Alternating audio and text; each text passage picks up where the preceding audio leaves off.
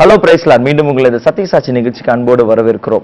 தொடர்ந்து நாம் ஜேம்ஸ் மிஷினரியுடைய செக்ரட்டரி ஜெனரல் செக்ரட்டரி அகசின் ஜெபகுமார் அவருடைய அனுபவ சாட்சியை இந்த நிகழ்ச்சியை நம்ம கேட்டு வருகிறோம்.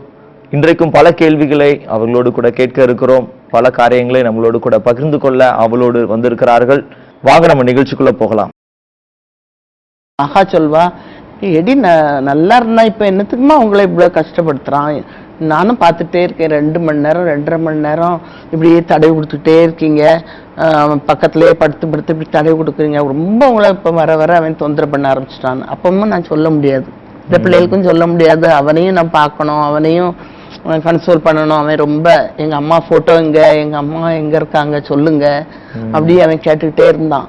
அட்லீஸ்ட் ஒரு போட்டோவாவது வைக்க கூடாதா நான் எங்க அம்மாவை பார்க்கறதுக்கு அப்படின்னு. அப்படியே சொல்லிட்டே இருந்தான் அதில் அந்த நேரம்லாம் எனக்கு கஷ்டமா இருந்தது. ஏன்னா அண்ணன் இருக்க மாட்டாங்க. நான் பிள்ளைகளுக்கும் சொல்ல முடியாது அவளுக்கும் தெரியாம இருக்கணும். அதையும் பார்த்து இது பார்க்குற ரொம்ப அதுல நான் கொஞ்ச நாள் சஃபர் பண்ணேன். அதுக்கப்புறம் அவன் எங்களை புரிஞ்சுக்கிட்டான் நல்லா. நல்லா புரிஞ்ச பிறகு சொல்ல மாட்டான். அப்புறம் எப்படியோ தூத்துக்குடியில ஒரு தடவை நாங்க போயிருக்கும்போது மற்ற பிள்ளைங்களுக்கு அங்க ஒரு ஒருத்தர் கேட்டார் இதான் நீங்க எடுத்து வளர்க்குற பையனும் அப்படின்னு சொல்லிட்டு. அதனால தெரிஞ்சிச்சு. தெரிஞ்சோன்னே ஒருத்தர் ஒருத்தர் பார்த்து தன்னாலே புரிஞ்சுக்கிட்டாங்க. அது நம்ம அண்ணன் இல்லை எடுத்து வளர்த்தது அப்படின்றது பிள்ளைங்களுக்கு தெரிஞ்சிட்டு. ஆனாலும் எங்க பிள்ளைங்களும் எங்களுக்கு சப்போர்ட்டிவா இருந்தாங்க. மூத்த மகனுக்கு அவன் அஞ்சு வயசா இருக்கும்போது தான் இவன் இவனை எடுத்தோம். அப்போ தெரியும். இவனை எடுக்கும்போது தெரியும். ஆனாலும் அவன் இன்னைக்கு வரைக்கும் அவன் ஒரு தம்பியாவே அவன் ஏத்துக்கிட்டான். அதே மாதிரி எங் அடுத்த பிள்ளைங்களும் பையனும் பொண்ணுமே ரொம்ப. அவன் ஏதாவது ஆனா இதை ஒரு மாதிரி ஆயிட்டானாலும் போய் அவனை கன்சோல் பண்றது அவனை இது பண்றது அவனை புரிய வைக்கிறது. அப்படி நல்லா ஒருவேளை சில வீடுகள்ல அண்ணன் தம்பியா ஒரே வயசுல பிறந்திருந்தா கூட அந்த இது இருக்காது. இருக்காது. இவங்க ரொம்ப ஒற்றுமையா இருக்காங்க. அதுவும் எனக்கு கொஞ்சம் பிள்ளைங்க எனக்கு கொடுக்குற ஒரு கோஆப்ரேஷன் இல்லைன்னா நம்ம அவனை கொஞ்சம் செல்லமா வச்சுட்டா கூட என்ன அவனுக்கு மட்டும் செல்லம் நீங்க அவனை மட்டும் இது பண்றீங்களான்னு கேட்பாங்கல்ல. அந்த மாதிரி இல்லை. அந்த கோஆப்ரேஷனும் இருக்கிறதுனால எனக்கு அண்ணனுடைய கோஆப்ரேஷன் பிள்ளைங்களோட இது எல்லாமே இருக்கிறதுனால நான். இப்போ நான் இந்த ரெண்டு பிள்ளைங்க சின்ன பிள்ளைங்களை தான் வளர்க்குறதுக்கு கொஞ்சம் கஷ்டப்பட்டுட்டு இருக்கேன். அது என்னுடைய ஏஜ்னாலேயோ அல்லது என்னன்னு தெரியல. அது சில நேரங்கள்ல நான் அந்த பிள்ளைங்களையும் அப்படி ஒருத்தி என்கிட்ட ரொம்ப ஒட்டுவா. ஒருத்தி அது காரணம் வந்து இதுதான். ஒருத்தி ஒட்ட மாட்டா தூரத்திலே நிப்பா. அது எனக்கு கஷ்டமா இருக்கும். இப்போ ஒருத்தி ரொம்ப ஒட்டுறதுனால அவளுக்கு காசு வேணும்னாலும் என்கிட்ட வந்து மம்மி மம்மி காசு வேணும் காசு கேட்குறா அப்படின்பா நான் சொல்வேன் அவளை வந்து இன்னைக்கு அம்மாட்ட கேட்க சொல்லு. அம்மா காசு தாங்கன்னு கேட்க சொல்லு அப்படின்னு சொல்வேன். ஆனா அவ வரலன்னா எனக்கு கொஞ்சம் மனசு கஷ்டமா இருக்கும். ஆனா அப்படி அப்படி கொஞ்சம் கொஞ்சம் இந்த ரெண்டையும் வளர்க்கறது கொஞ்சம் ரெண்டாவது பையன் பதிமூணு வயசுல மற்றவங்க சொல்லி கொடுத்து அவன் ஒன் இயர் கொஞ்சம் ரிபல்லியஸா இருந்ததுனால இந்த பிள்ளைங்களுக்கு நாங்க இப்போ சொல்லிட்டோம். சொல்லிட்டோம் ஆமா. கூப்பிட்டு உங்களை எப்படி ஆண்டவர் எங்களுக்கு தந்தாரு? மற்ற பிள்ளைங்களுக்கெல்லாம் இல்லாத ப்ரிவிலேஜ் உங்களுக்கு எப்படி இருக்குது? அப்படிங்கிறத சொன்னதுனால இவங்களுக்கும் தெரியுது. நாங்க வந்து பிள்ளைங்க இல்லைன்னா கூட இவ்வளவு அன்பு காட்டுறாங்க. இவ்வளவு தன்னுடைய பிள்ளைய நாங்க ஈக்குவலா ட்ரீட் பண்ணிட்டு. எந்த வித வேறுபாடுமே இல்லாதபடி ட்ரீட் பண்ணோம். அதே மாதிரி சொன்ன மாதிரி என் மற்ற பிள்ளைங்க எந்த விதத்துலையுமே வித்தியாசமே தெரியாது. எங்க ஃபேமிலியில் வந்து பார்த்தீங்கன்னா ஒரு ட்ரேஸ் கூட இருக்காது. அந்த அவங்க வித்தியாசமான பிள்ளைங்கன்ட்டு அதிகாரத்தோடு கண்டிக்கவும் செய்வாங்க அதிகாரத்தோடு அன்பும் காட்டுவாங்க. ஒருத்தர் ஒருத்தர் கேரிங்கில் வந்து இப்போ ரெண்டாவது பையனுடைய முகம் லேசா வாடி இருந்தா கூட என் மக உடனே என்ன ஒரு மாதிரி இருக்கான்றான் இவ கொஞ்சம் சீக்கிரம் இருந்தா உடனே அவன் வந்து ரொம்ப ஈடுபாடு கட்டுறான். ஸோ இந்த ஃபேமிலி ரொம்ப அழகா நிட் ஆயிடுச்சதுனால அதுல எங்களுக்கு பெரிய டிஃபிகல்ட்டி இல்லை. இப்போ இவா சொல்ற அந்த ரெண்டு பிள்ளைங்களை வளர்க்குறதுன்னா படிக்கிற காரியங்கள் டிசிப்ளின் காரியங்கள்ல அந்த பிள்ளைகளுக்கு மற்றபடி அன்பு செலுத்துறதுல ஒண்ணு போலதான் அன்பு செலுத்துறது. நான் வந்து பெ- பெரிய பிள்ளைங்களுக்கு அவங்களுக்குள்ள ஒரு இதுவும் வரக்கூடாதுன்றதுனால நான் இப்போ ரெண்டு பேருக்கும் ட்ரெஸ் எடுத்தேன்னா அவன் அவன்கிட்ட தான் முதல்ல கொடுப்பேன். நீ தானே பெரிய பிள்ளை. நீ ஃபர்ஸ்ட் செலக்ட் பண்ண அடுத்த தம்பி கொடு அப்படின்னு சொல்லிட்டு எடுக்கிற ட்ரெஸ் அப்படி எடுத்து எடுத்து அப்படி அப்படி கொடுப்பேன். அதனால அவனும் இதாக மாட்டான். நம்மகிட்ட தானே அம்மா வராங்க நம்மகிட்ட தானே கொடுக்குறாங்க அப்படின்னு நினைப்பான். இதன் மத்தியில அண்ணனோட ஊழியத்துல உங்களுடைய பங்களிப்பு எப்படி இருந்துச்சு? நிச்சயமா ஒரு சக்சஸ்ஃபுல் மேன் பின்னாடி நிச்சயமா ஒரு பெண் இருக்கத்தான் வேண்டும். ஃபர்ஸ்ட்ல நம்ம நான் ரொம்ப எதிர்பார்த்தேன். அவங்க என்னை கூட்டிட்டு போவாங்க எல்லா இடத்துலையும் அப்படின்னு நான் எதிர்பார்த்தேன். அது இல்ல. அதுக்கப்புறம் நான் தனியா போய் இல்ல முடியாம. இருக்கு. அதுக்கப்புறம் நான் தனியாவே செ- போய் செய்யலாம் அப்படின்னு நினைச்சேன். தனி அதுவும் சக்சஸ் ஆகலை. என்னன்னு சொன்னா பாஷை வித்தியாசம். ஒவ்வொரு இடத்துக்கும் வித்தியாசம் பாஷன்னா பீகார்ல வந்து அறுபத்தி நாலு மொழி பேசுவாங்க. ஸோ டைலக்ட் அது ரிட்டன் ஃபார்ம் இல்ல. ஹிந்தி அவங்களுக்கு வழங்காது. அவங்க மகையோ போஜ்புரி மைத்திலி அந்த மாதிரி. பேசுவாங்க. ஸோ இவளுக்கு அதை புரிஞ்சு கொள்றதுக்கு கொஞ்சம் கஷ்டமா இருக்கும். அதனால இவளுக்கு அது ஒரு பேரியரா இருக்கும். ஓகே ஓகே அதுக்கப்புறம் நம்மளை பா பெண்களை வெளியே பார்த்து என்ன கேரி பண்றது அந்த மாதிரி இது ஆன உடனே எனக்கு தனியா போய் மினிஸ்ட்ரி பண்றது ஏன்னா பொட்டு வைக்கிறது இல்ல அந்த குங்குமம் போடுறது இல்ல அப்போ அவங்க வந்து இவளை கூப்பிடுறது இந்த பிள்ளைங்க சின்ன பிள்ளைங்க அஹ், எங்க கூட நாங்க அதுக்கு முன்னால ரெண்டு பிள்ளைங்களை வச்சிருந்தோம். அந்த பிள்ளைங்க ஆன்டி ஆன்டின்னு கூப்பிடுனா அந்த தெருவில் இருக்க பிள்ளைங்க ரண்டின்னு கூப்பிட வைப்பாங்க. ரண்டின்னா வேசின்னு அர்த்தம். ம். ஸோ இவளை ட்ரீட் பண்றது வேசி மாதிரியே ட்ரீட் பண்ணுவாங்க. ஸோ அதுவும் ஒரு பெரிய பேரியர் ஆயிடுச்சு. கல்ச்சுரல்ஸில். அதுல நானும் செய்ய முடியாம இருந்துச்சு. அதுக்கப்புறம் நான் யோசித்தேன் சரி அன் அவங்க வெளியே போய் மூணு நாளோ ஏழு நாளோ எத்தனை நாள் வெளியே போகிறாங்களோ அத்தனை நாளும் நம்ம வந்து நல்லா ஜெபம் பண்ணுவோம். அப்போ பிகினிங்லலாம் நான் வந்து ஃபுல்லாக ஃபாஸ்டிங் மூணு மூணு நாளும் நைட் நைட் தான் சாப்பிடுவேன். மீட்டிங் எப்போ முடியும் அந்த டைம் பார்த்து அந்த அந்த நேரத்தில் தான் சாப்பிடுவேன். அது வரைக்கும் ஜெபம் பண்ண ஆரம்பித்தேன் ஜெபத்தில் தான் அவங்கள ரொம்ப தாங்க ஆரம்பித்தேன் அதுக்கப்புறம் மினிஸ்ட்ரி எங்களுக்கு நிறைய பேர் ஆன பிறகு லேடிஸை ட்ரைனிங் கொடுத்து அவங்கள ஊழியத்துக்கு எழுப்பி விடுறது அவங்கள ஸ்ட்ரென்தன் பண்ணுறது அந்த மாதிரி லேடிஸ் மினிஸ்ட்ரி தனியாக ஆரம்பிச்சிட்டோம். அதுக்கப்புறம் நான் நல்லா ஊழியம் செய்ய ஆரம்பிச்சேன். இப்படிப்பட்ட கஷ்டமான உங்க சேலஞ்சிங் லைஃப்ல அங்கிள் பீகார்ல ஊழியம் செய்த நாட்கள்ல உங்களை அதிகமா பாதித்த காரியங்கள் என்ன? பீகார் மக்கள் அப்படின்னா எந்த மாதிரியான அடிமைத்தனத்துல அவங்க இருந்தாங்க? உங்களை ரொம்பவே அசைத்த காரியம் அப்படின்னா நீங்க எதை சொல்லுவீங்க பீகார்னு சொன்ன உடனே எல்லாரும் சாதாரணமா யோசிக்கிறது ரொம்ப ஆதிவாசிகள்னுட்டு. அது முதல்ல இருந்த பீகார் அப்படிதான் இருந்தது. ஜார்க்கண்ட் பிரிஞ்ச பிறகு பீகார் தான் that is original Bihar. Jharkhand வந்து ட்ரைபல் இந்த பக்கம் வந்துட்டாங்க. அப்போ அவங்க பிரியும் போது டுவெண்ட்டி செவன் மில்லியன் பீப்புள் இந்த பக்கம் வந்துட்டாங்க. பட் அது சேர்ந்து இருந்தபோது ஒரு பக்கம் ஆதிவாசிகள் மத்தியில் ஊழியங்கள் நடந்திருந்தது. சபைகள் இருந்தன. ஆனால் சந்திக்கப்படாத பகுதின்னு சொன்னால் உண்மையான பீகார். இந்த பீகாருடைய சரித்திரத்தை கொஞ்சம் பார்த்தீங்கன்னா ரொம்ப மிலிட்டன்ட் ம். ஒரு எதிர்ப்பாளர்கள். அது மாத்திரமல்ல எல்லாவற்றையும் ஆரம்பித்தது பீகார் தான். புத்த மதம் ஆரம்பிச்சது பீகார் தான். ஜைன மதம் ஆரம்பிச்சது பீகார் தான். சிக்கிசத்துல மிலிட்டன்சியை கொண்டு வந்த குரு கோவிந்த் சிங் ஆரம்பிச்சது பீகார் தான். உலகத்திலே முதல் குடியரசு பீகார் தான். முதல் யூனிவர்சிட்டி இந்தியாவிலே பீகார் தான் நாலந்தா. இப்படி பல காரியங்கள் Mahatma Gandhi quit India programme ஆரம்பிச்சது பீகார் மோத்தியாரியில் தான். ஜெயபிரகாஷ் நாராயண் டோட்டல் ரெவல்யூஷன் ஆரம்பிச்சது பீகார்ல தான். ஸோ அது சந்திரகுப்த மௌரியர் அசாண்ட காலங்கள்ல இருந்தே பீகார் வந்து ஒரு சரித்திர புகழ் பாழ்ந்தது அசோக மன்னன் அஹ், ஆரம்பிச்ச கலிங்க யுத்தம் பீகார்ல இருந்து ஆரம்பிச்சது. பக்சர் யுத்தம்னு சொல்லி ஆங்கிலேயர்கள் நாட்டில் நடந்ததும் அங்கதான். ஸோ அது ஒரு ரிபல்லியஸ் நேச்சர் ஹாஸ்டைல் நேச்சர் கொண்ட மக்கள். ம். பீகாரிஸ்னாலே ரொம்ப ஹாஸ்டைல். அதே மாதிரி ரெண்டாவது மாஸ் திங்கிங் இண்டிவிஜுவல் திங்கிங்கே கிடையாது. இப்போ நாங்கள் ஆரம்பத்துலலாம் மிஷினரிஸ் வந்து சைக்கிளில் போகும்போது யாராவது லேஸ் அடிச்சுட்டுனா உடனே ஒரு ஆள் செருப்பில் அடிச்சான்னா சுற்றி இருக்க எல்லாரும் அடிப்பாங்க. என்னத்துக்கு தெரியாதுன்னு அடிப்பாங்க. ம். தெரியாமலே அடிப்பாங்க. ஸோ ரொம்ப ஹாஸ்டைல் மாஸ் திங்கிங். இது ரெண்டாவது ஒரு பெரிய பிரச்சனை. மூணாவது பிரச்சனை அவங்களுக்கு வந்து இப்போ அயோத்தியா உத்- உத்தரப்பிரதேசத்தில் இருக்குன்னா சீதாமணி சீதை பிறந்தது இங்கே தான் வால்மீகி ராமாயணம் எழுதுனது பீகாரில் தான். ஸோ எல்லாமே பீகாருக்குள்ளே அடைக்கிறதுனால இந்த மூட பழக்க வழக்கங்கள் அதிகம். படிப்பறிவு நான் போகும்போது பீகார்ல எண்பத்தி ரெண்டு பேருக்கு எண்பத்தி ரெண்டு சதவீதத்துக்கு எடுக்க எழுத படிக்க தெரியாது. ஸோ இக்னரன்ஸ் ஒரு பக்கம். ஒரு பக்கம் எதிர்ப்பு ஆனா தேசபக்தி அதிகம்.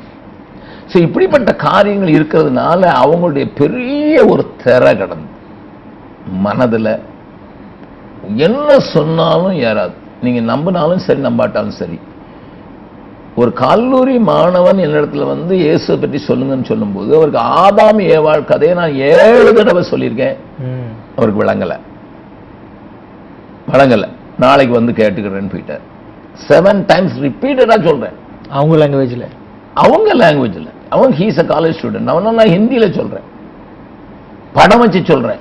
அந்த அளவுக்கு சுவிசேஷம் உள்ள இறங்க கூடாத அளவுக்கு ஒரு இருட்டு தர இருந்துச்சு. இதுதான் மிஷினரிகளினுடைய கல்லறை தோட்டம் மாறதுக்கு ஒரு காரணம். ஏன்னா பீகாருடைய மிஷன் ஹிஸ்டரி எடுத்து படிச்சீங்கன்னா முப்பத்தஞ்சு வருஷமா மிஷினரிஸ் வாழ்ந்துருக்காங்க.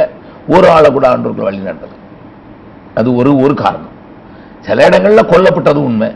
சில இடங்கள்ல அவங்க வீட்டில் இருந்த வேலைக்காரனை கூட அவங்களால கொண்டு வர முடியல.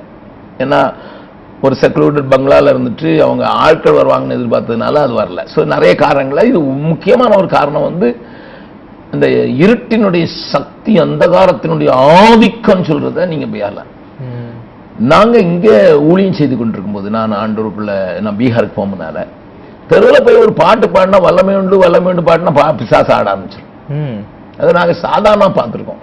அது கிராமத்துலனாலும் சரி சென்னையை சுற்றி இருக்கிற புறநகர் பகுதியிலனாலும் சரி பிசாசு ஆட ஆரம்பிச்சிடும் ஒரு ஜெப கூட்டத்தில் வந்தா பிசாசு பிடிச்சவங்களை கொண்டு வந்தாங்கன்னா உடனே ஆட ஆரம்பிச்சிடுவாங்க பீகார்ல ஒரு பிசாசு ஆடுறத பதினஞ்சு வருஷம் நாங்க பார்க்க முடியல. நான் அப்போ உடங்குடியை சேர்ந்த ஒரு சகோதரனுக்கு 72 ரெண்டு பிசாசு பிடிச்சி அவர் அந்த பலத்துல இங்க இருந்து ராஜஸ்தான் வரைக்கும் நடந்து போய் அங்க ஆண்டவரை ஏற்றுக்கொண்டு அதுல இருந்து விடுதலையானார். அது ஒரு பெரிய கதை. அப்ப நான் அவர்கிட்ட கேட்டேன் என்னையா உமக்கு ஏதாவது இந்த எக்ஸ்பீரியன்ஸ் இருக்குதா? ஏன்னா 72 ரெண்டு பிசாசோட நீர் வாழ்ந்திருக்கிறீர். அப்போ உமக்கு என்ன எக்ஸ்பீரியன்ஸ் அவர் சொன்னாரு நம்ம ஊர்ல பிசாசு மக்களை பிடிச்சது இங்க பிசாசு பிடிச்சு வச்சு அதனால ஆட மாட்டான்னு சொல்லுவார். ஸோ அந்த டார்க்னஸ்னுடைய ஒரு சக்தி அவ்வளவு வல்லமையா இருந்ததுனால இவங்க உள்ளுக்குள்ள போகவே மாட்டேன்ட்டு. எப்படி ஒரு ந- க- கற்பாறையின் மேல விதைய போட்டீங்கன்னா உள்ள போகவே செய்யாது. அப்படி இருந்தது. அதை மாற்றுறதுக்கு எங்களுக்கு எடுத்த நாட்கள் இருபது வருடங்கள். அப்ப நான் இங்க ரொம்ப பிஸியா இருந்துட்டு அங்க போன உடனே இங்க இவ்வளவு பிஸியா இருந்து நிறைய பேர் ஆண்டோர்களை கொண்டு வந்து நிறைய பிள்ளைகளை கொண்டு வந்து வாலிபர்களை ஏக்குவித்து ஊ- இப்படி ஊழியம் செய்து கொண்டு வந்தேன் நான் திடீர்னு அங்க கொண்டு போய் உடனேயும் பார்க்க கூடாதபடி அப்படி கிடைச்ச சில வாலிபர்களையும் நான் இழந்து நிற்கிற நேரத்துல ஏமாற்றப்பட்டு நிற்கிற நேரத்துல நான் தேவ சமூகத்துல போய் ஜெபிச்சேன். ஒன் இயருக்கு பிறகு. அப்போ ஆண்டவர் என்னோடு கூட பேசினார். இந்த வருடம் தானாய் விளைந்ததையும் அடுத்த வருஷம் தப்பி பயிரானதையும் மூன்றாவது வருஷம் நீ விதைத்ததையும் அறுப்பாயின்னு சொன்னார். ஆண்டோட தெளிவா பேசினார். அப்ப நான் 72 ரெண்டுல போயிருக்கேன். எழுபத்தி மூணு எழுபத்தி நாலாவது வருஷத்துல கூட்டத்தின் மூலமாக வாலிபர்கள் ரசிக்கப்பட்டு வா கல்லூரி மாணவர்களும் ஒரு சில குடும்பங்களும் ஆண்டோருக்குள்ள வந்து ஞானஸ்தானம் முதல் ஆறாவது ஞானஸ்தானத்தை பயங்கரமான ஒரு ப்ரொசஷன் நடத்தி ஒரு பட்டணத்துல நடத்துறோம். இப்போ நான் நினைச்சேன் ஆண்டு சொன்ன மாதிரி இப்போ தான் விதைக்கிறதா இருக்க ஆரம்பிச்சிருக்கோம். ஆனா இப்போ திரும்பி பார்த்தா சொல்வேன். முதல் பத்து ஆண்டுகள் அங்கங்க ஸ்பேரிங்கா ஏதோ ஒன்று முளைச்சுது. ரெண்டாவது பத்து ஆண்டுகள் அது எப்படியோ மறுபடியும் தப்பி பயிரானது. மூன்றாவது பத்தாண்டுகள் தான் நாங்க அந்த அது இப்போ அந்த அது ஆண்டவர் குறித்து வந்து ஒரு எவ்ரி டீகேட் பத்து வருஷம் பத்து வருஷம் பத்து வருஷம். ஸோ இருபது வருஷம் ஆச்சுது நாங்க இந்த பூமியை ஒரு விளை நிலமாக மாற்று அல்லது விதையை ஏற்றுக்கொள்கிற நிலமா மாற்றுறதுக்கு டுவெண்ட்டி இயர்ஸ் ம். ஆனா ஒண்ணு தேவன் அழைச்சிருக்காரு செய்யாம விட மாட்டாருங்கிற அந்த தைரியம் இருந்ததுனால அந்த சோர்வு என்கிற வார்த்தை எங்களுடைய வாழ்க்கையில ஒரு நாள் வரல. ஒரு நாள். ஏன்னா இருபது வருஷம் வெரி லாங் பீரியட் எஸ் ஏன்னா ஃப்ரூட்ஃபுல்லா எதுக்கு ஆண்டவரே செய்யணும் அப்படின்ற கேள்விகள் வரும். அங்கங்க சின்ன சின்ன உற்சாகமான காரியங்கள் நடந்ததுனாலும் அது வந்து எங்களுடைய உழைப்புக்கும் எங்களுடைய சரீரத்தை ஊட்டினதுக்கும் நாங்க செலவழிச்ச பணத்துக்கும் எங்களுடைய எல்லா சக்தியும் ஊட்டினதுக்கு உள்ள பலன் கிடைக்கவே இல்லை. நோ நாட் அட் ஆல் ஆனா அதுக்கு எங்களுக்கு ஒரு சவாலா இருந்தது. வெள்ளைக்காரர்களாகிய மிஷினரிகள் வந்து முப்பத்தஞ்சு வருஷம் ஒரு கனியும் பார்க்காம இங்கேயே இருக்கும்போது நம்ம இந்தியாவுக்குள்ள தானே இருக்கிறோம். அந்த பெர்ஸ்வியரன்ஸ் நமக்கு ஏன் இருக்கக்கூடாது? என்கிற ஒரு சவால். அப்ப அவங்களே இருந்தபோது நம்ம ஆனா நாங்க அந்த மிஷினரிகள் நான் அப்பவும் வாடகை வீட்டில் தான் இருந்தாங்க. அவங்க ஒன்றும் பெருசா சாதிக்கல. பட் நாங்க ஞானஸ்தானம் கொடுத்தத பார்த்த உடனே அவங்களுக்கு பயங்கர சந்தோஷம். ம். இப்படி ஒரு காரியம் நடக்க ஆரம்பிச்சிட்டு அவங்க மகிழ்ச்சியா இருந்தாங்க. எங்களுக்கு அது பெரிய மகிழ்ச்சி கொடுக்கல. ஒரு சின்ன கிராக் தான் அது. ஆனா டுவெண்ட்டி இயர்ஸ் சோ என்ன சவால் படுத்துகிற ஒரு பெரிய காரியம் எப்படி சுவிசேஷ விதை ஒரு மனுஷனுடைய மனதுல எந்த நிலையில இருக்கிறவனுக்கு இறங்க மாட்டேங்குது படிச்சவனுக்கு இறங்கல. காலேஜ் ஸ்டூடெண்ட்ஸ்க்கு இறங்கல. மூதாதையர்களாவது சரி ஒரு ராங் கான்செப்ட்ல இருப்பாங்க. இது கிறிஸ்தவர்கள் வந்து ஆங்கிலேயர்களுடைய ஏஜென்ட் கூலிப்படை. ஏன்னா அவங்க சுதந்திர வீரர்களாக இருந்தவங்க. அதனால அந்த இதுல இருப்பாங்க. கீழே இருக்கிறவங்களுக்கு ஒரு வேளை படிப்பறிவு இல்லை. பட் நடுவுல இருக்கிற கல்லூரியில படிக்கிறதுக்கு வந்த மனுஷனுக்கு ஏன் இறங்கலைங்கிற ஒரு பெரிய சவால். இன்னைக்கு வரைக்கும் எங்களால் அதை டைஜஸ்ட் பண்ண முடியல. கேன் அ டார்க் ஃபோர்ஸ் இவ்வளவு ஸ்ட்ராங் திக்கா இருக்க முடியுமா? அது ஒரு பெரிய காரியம். இன்னைக்கும் சில இடங்கள்ல இன்னும் அப்படி சில காரியங்கள் இருக்கத்தான் செய்யுது. பட் ஆனால் அந்த நாட்களில் ஆண்டவர் அநேக கனிகளை ஏராளமாக தர ஆரம்பிச்சிட்டாரு மனசு திறக்க ஆரம்பிச்சிட்டு ஆண்டவர் கிரியை செய்வதை நாங்கள் பார்க்க முடியுது. இப்போ ஒரு ஒரு கன்வென்ஷன் பார்த்தீங்கன்னா ஒரு இரநூறு பிசாசு உடனே ஆடிட்டு இப்போ எங்கள் கன்வென்ஷனுக்கு பிசாசு வர்றதே கிடையாது. ஒன்று ரெண்டு வரும் உடனே ஓடி போயிடும் அந்த ஆணி இதன் மத்தியில எப்போ ஜேம்ஸ் இயக்கம் ஆரம்பிக்கப்பட்டது? அந்த நேம் அதுக்கப்புறம் உடன் ஊழியர்கள் மினிஸ்ட்ரிக்கான மிஷன். நான் 72 ரெண்டுல போனேன். அப்போ இங்க ஒரு சபை இல்லை நான் ஒரு ப- அங்கமா இருந்தேன் இல்லையா? நாங்களே ஒரு சபை ஆரம்பிச்சோம்.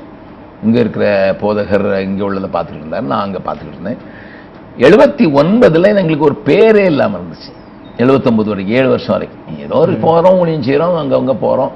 அப்ப எழுபத்தி ஒன்பதுல தான் இதுக்கு ஒரு உருவம் கொடுக்கணும். இது ஒரு ஒரு இயக்கமா மாறணும்னு சொல்லி. 79 டிசம்பர்ல இதை நாங்கள் அரசாங்கத்துல பதிவு செய்யறதுக்கு இங்க இருக்கிற போதகரும் நாங்களும் சேர்ந்து தீர்மானிச்சோம். அப்ப நான் சொல்லிட்டேன் இந்த போர்டுல எல்லாம் நான் இருக்கக்கூடாது. ஏன்னா அங்க இருந்து வந்து போர்டு மீட்டிங்லாம் வர முடியாது. இங்கே இருக்கிறவங்களே. அப்போ தமிழ்நாட்டுல வசந்த் எட்வர்டு என்கிற ஒரு இப்பொழுது அவர் காலமாயிட்டார். அவரும் என்னுடைய வா- வாழ்க்கையின் சவாலை பார்த்து அவரும் ஏர் இந்தியாவில் ஒர்க் பண்ணியிருந்தவர் ரிசைன் பண்ணி அவரும் ஊழியத்தில் வந்து இணைந்து மறுபடியும் பின்பு அமெரிக்காவில் படிச்சுட்டு இந்தியாவுக்கு வரும்போது அவர் முதல் ஜெனரல் செக்ரட்டரி ஆகும். இங்க இருந்த அந்த போதகர் பிரசிடெண்ட் ஆகும்.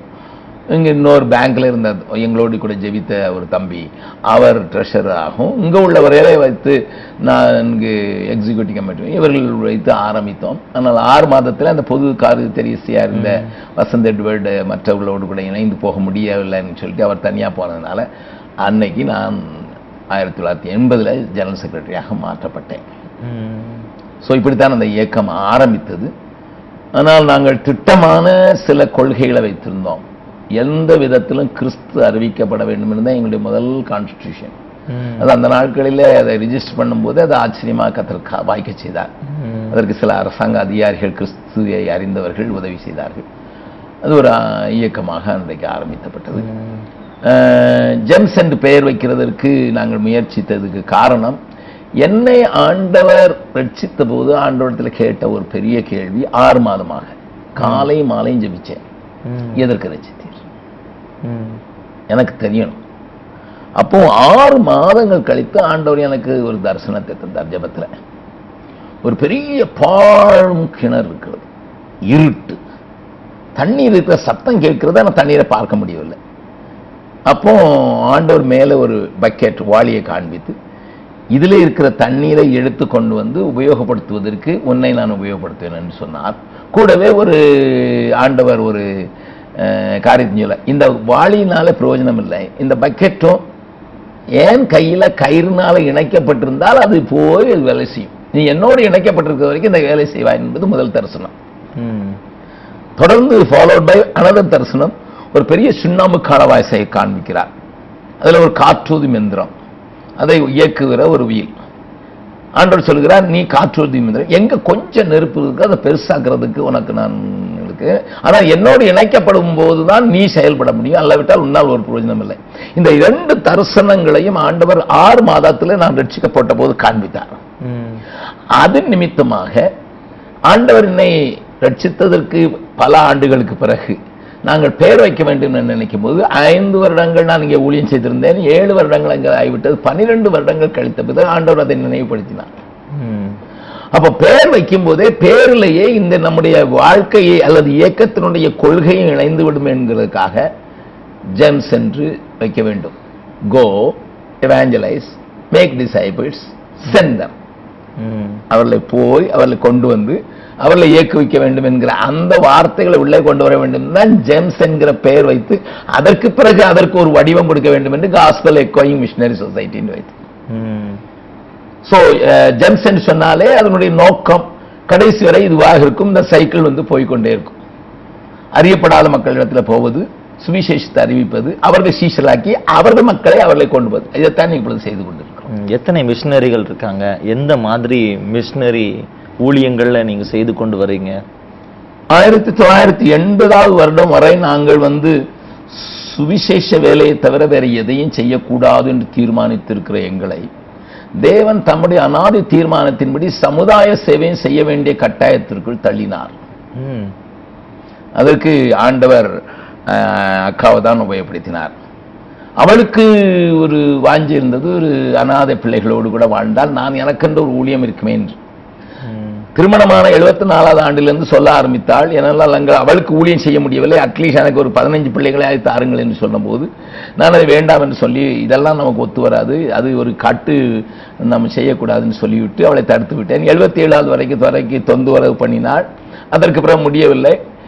எழுபத்தொன்பதாவது வருடத்தில் நண்பர் ஒருவர் மூலமாக அவர் என்னை ஒன்றரை மணி நேரம் என்னுடைய மூளை செலவு செய்த பின்பு சரி என்று ஒத்துக்கொண்டேன். அவர் ஐம்பது பிள்ளைகளை தருகிறேன் என்று சொன்னார்.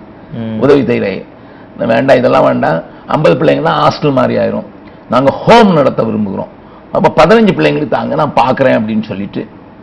நான் அவர்கிட்ட ஒப்புக்கொண்டேன். அவருக்கு ரொம்ப சந்தோஷம். எப்படியாவது அவர் என்னோடு கூட இணைய வேண்டும் என்று விரும்பினார். ஸோ அந்த பதினைந்து பிள்ளைகள் என்று சொன்னபோது நான் வந்து சொன்னேன் இவளுக்கு பயங்கர சந்தோஷம். நடந்தது என்ன? என் மூத்த மகனுக்கு அந்த நேரத்தில் ரெண்டரை வயது. இந்த பிள்ளைகளுக்கு ஒன்றும் தெரியாது. பயங்கரமாக அறிவிலிகளாக முழு அநாதைகளாக இருக்கிற பதினைந்து பிள்ளைகளை வைத்திருக்கிறதுனால எல்லாம் சொல்லிக் கொடுக்க வேண்டும். சிறு பிள்ளைகள் நாலு வயதுல இருந்து ஏழு எட்டு வயது வரைக்கும் எடுத்திருக்கிறோம். ஆக என்ன நடந்தது? இந்த பிள்ளைகள் நான் வீட்டில் அதிகம் இருக்கிறது இல்லை இந்த பிள்ளைகள் என்னை அங்கிள் என்று கூப்பிடால் என் மகனும் என்னை அங்கிள் என்று கூப்பிட்டான். ரெண்டாவது இவன் டுவெண்ட்டி ஃபோர் செவன் அந்த பிள்ளைகளோடு கூட படுக்கிறதும் பா சாப்பிடுகிறதும் எல்லாமே அங்கே இருந்து விட்டது. சோ அனாதையாக்கப்பட்டது நான் தான் ஆகையினால அனாதை இல்லாம வேண்டாம் என்று சொல்லிக் கொண்டிருந்தாலும் தேவன் எங்களை தொடர்ச்சியாக அப்படிப்பட்ட காரியங்களில் ஈடுபட வேண்டிய அவசியத்தை காண்பித்ததினால பின்னதாக பள்ளிகளை உண்டாக்கித்தான் ஆக வேண்டும் என்கிற கட்டாயத்துக்குள்ள நாங்கள் தள்ளப்பட்டதுனால கல்வி பணியும் இந்த அனாதை பிள்ளைகளுக்கான உதவி செய்ய வேண்டிய பணியையும் நாங்கள் ஆரம்பிக்க நேரிட்டது. அதற்கு பின்பு அந்த மிஷினரிகள் விட்டு போன போனபடியினால அந்த மருத்துவ பணியையும் கொஞ்சம் செய்ய வேண்டிய சூழ்நிலையில் இருந்தோம். ஸோ மருத்துவ பணி கல்வி பணி இந்த அனாதை பிள்ளைகளுக்கு உதவுகிற சமுதாய பணி. பீகார்ல திடீர் திடீரென்று வெள்ளம் வந்துவிடும். அப்பொழுது எல்லாரும் இழந்து விடுவார்கள். இப்படிப்பட்ட நேரங்களில் போய் உதவி செய்யறதுனால அந்த காரியங்கள் எல்லாம் செய்ய வேண்டியதற்கு நாங்கள் ஆண்டவரால் தள்ளப்பட்டோம்.